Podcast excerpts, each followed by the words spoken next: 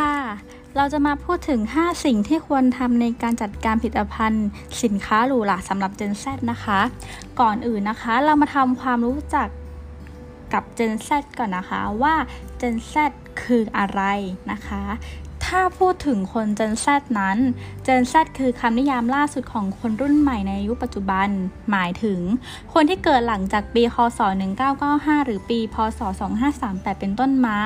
เด็กๆ กลุ่ม Gen Z นี้จะเติบโตมาพร้อมกับสิ่งอำนวยความสะดวกอีกมากมายที่อยู่แวดล้อม มีความสามารถในการใช้งานเทคโนโลยีต่างๆ และเรียนรู้ได้เร็ว คนกลุ่ม Gen Z เป็นประชากรกลุ่มอายุน้อยที่สุด และมีความมั่นใจในตัวเองสูง ประชากรเกิดใหม่น้อยลง และปัญหาด้านดำด้านดำเนินชีวิตการทำงานที่อยู่อาศัย ค่าใช้จ่ายและอื่นๆอีกมากมายทำให้ค่านินยมการมีลูกน้อยลงนะคะ เรานะคะมาทำความรู้จักกับ Gen Z กลุ่มอายุ 15 ถึง 18 ปีกันนะคะซึ่งเป็นกลุ่มประชากรที่เกิดตั้งแต่ปี 2538 เป็นต้นมา ไม่ใช่เรื่องน่าประหลาดใจที่พวกเขาใช้เวลากับโซเชียลมีเดียวันละ 2-4 ชั่วโมง พร้อมกันนี้กลุ่ม Gen Z เต็มใจที่จะลงทุนเพื่ออนาคตส่วนใหญ่ พวกเขาจะยอมรับเงินเดือนที่ต่ำกว่าคุณวุฒิสำหรับงานแรก เพื่อให้ได้เข้าฝึกฝนและได้ประสบการณ์ที่ดีกว่าอย่างไรก็ตาม พวกเขาไม่ได้ให้ความสนใจกับเรื่องเงินเดือนเพื่อให้ได้ทำงาน ในบริษัทที่มีชื่อเสียง จะทำให้กลุ่ม Gen Z สนใจได้มากกว่าบริษัทใหญ่ ที่มีชื่อเสียงแล้วความพิเศษของกลุ่ม Gen Z ซึ่งได้เห็นได้ชัดว่า จากผลสำรวจนะคะ ก็เป็นผลดีสำหรับยุค Gen Z ที่มีความคิดก้าวกระโดดมากขึ้น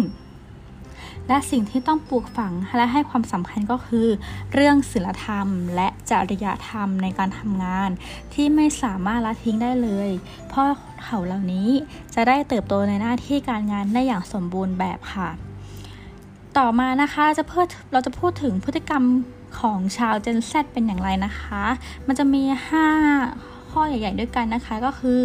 1. ติดอยู่ในโลกออนไลน์ จึงสามารถรับรู้ข่าวสารอย่างรวดเร็วทำให้ชาว Gen Z ชอบตัดสินใจทำอะไรได้อย่างรวดเร็วนะคะ 2. ใช้เวลาส่วนใหญ่อยู่บนโลกออนไลน์ สื่อสารผ่านอินเทอร์เน็ตเป็นหลักนะคะ 3. เปิดกว้างทางความคิดและวัฒนธรรมที่แตกต่างหน่าจะมีแนวโน้มที่ปรับพัฒนคติได้ดี 4. มีความกล้าแสดงออกมั่นใจในตัวเองสูงและกล้าที่จะโชว์ 5 นะคะ ความอดทนต่ำชอบทำงานหลายอย่างพร้อมกันนะคะ ต่อไปค่ะ เป็นการตลาดสำหรับสินค้าหรูที่มีประสิทธิภาพนะคะ กว่า 10 ปีที่ผ่านมา การกลยุทธ์การตลาดดิจิตอลสำหรับสินค้าหรูมีบทบาทสำคัญในการเติบโต และการขยายตัวของแบรนด์ใหญ่ๆมากมาย ไม่ว่าจะเป็นแบรนด์ที่มีชื่อเสียงอย่างหลุยส์วิตตอง และโรเล็กรวมถึงแบรนด์ที่ค่อนข้างใหม่อย่างเทสลาที่ตอนนี้แบรนด์กำลังสร้างครองโลกออนไลน์ และสร้างยอดขายเพิ่ม loyalty ของลูกค้าได้เป็นอย่างมาก ข้อมูลจากการวิจัยล่าสุดแสดงให้เห็นว่าประมาณ 80%ของยอดขายสินค้าหรูนั้น มีอิทธิพลมาจากโลกดิจิตอลซึ่งผู้บริโภคเหล่านั้น จะมีปฏิสัมพันธ์กับโลกดิจิตอลอย่างน้อยหนึ่งแห่งบนเส้นทางการช้อปปิ้งสุดหรูของพวกเขา แต่อย่างไรก็ตามในตลาดสินค้าหรูออนไลน์ที่มีผู้คนหนาแน่น อาจเป็นเรื่องท้าทายที่จะแยกแบรนด์ของคุณออกจากกลุ่มเหล่านั้น ซึ่งหนึ่งในวิธีที่ดีที่สุดและคุ้มค่าที่สุดที่นักการตลาดสามารถทำได้คือ การตลาดแบบดิจิตอลหรือ digital marketing สำหรับสินค้าหรูค่ะ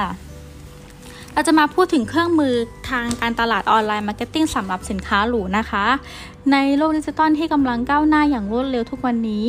การทำธุรกิจให้ประสบความสำเร็จมีเครื่องมือทางการตลาดมากมาย และด้วยการใช้วิธีการตลาดดิจิตอลเหล่านั้น แบรนด์ที่สามารถจะดึงดูดลูกค้าระยะยาวและสร้าง การรับรู้แบรนด์ได้มากกว่าแบรนด์ที่ไม่ทำอะไรเลย ในขั้นตอนการทำนั้น พวกเขาต้องลงทุนเวลา และความพยายามในการระบุฐานเป้าหมายของผู้ที่มีแนวโน้มจะเป็นลูกค้าในอนาคต ดังนั้นผู้ที่จะช่วยได้คือเอเจนซี่ทำการตลาดสินค้าหรูที่มีประสบการณ์ ซึ่งจะมอบข้อมูลที่เป็นประโยชน์ให้กับลูกค้า ให้กับทีมการตลาดของคุณ ข้อมูลเหล่านี้จะระบุว่าใครกำลังซื้อที่ไหน และใช้วิธีไหนในการซื้อสินค้าค่ะ ต่อไปเป็นกลยุทธ์การตลาดดิจิตอลสำหรับสินค้าหรูระดับ high-end นะคะ การตลาดสำหรับสินค้าหรูที่ประเมินว่ามีมูลค่ามากกว่า 1 ล้านล้านดอลลาร์สหรัฐต่อปีทั่วโลก เป็นการสร้างกลยุทธ์การตลาดดิจิตอลสำหรับสินค้าหรูหราที่มีประสิทธิภาพนั้นคุ้มค่าเป็นอย่างยิ่ง หากคุณขายสินค้าในกลุ่ม high-end นี้แต่แน่นอนว่าไม่ได้ง่ายเสมอไปสำหรับกลยุทธ์ digital marketing สำหรับสินค้าหรูแบรนด์ต้องนำเสนอถึงพื้นฐานของการตลาดที่สามารถทำได้โดยประเมินยุทธ ยุทธการตลาดที่มีอยู่และระบุเป้าหมายทางการตลาดใหม่ ต้องมีการทำ research และทำความเข้าใจกลุ่มเป้าหมาย เพื่อพัฒนา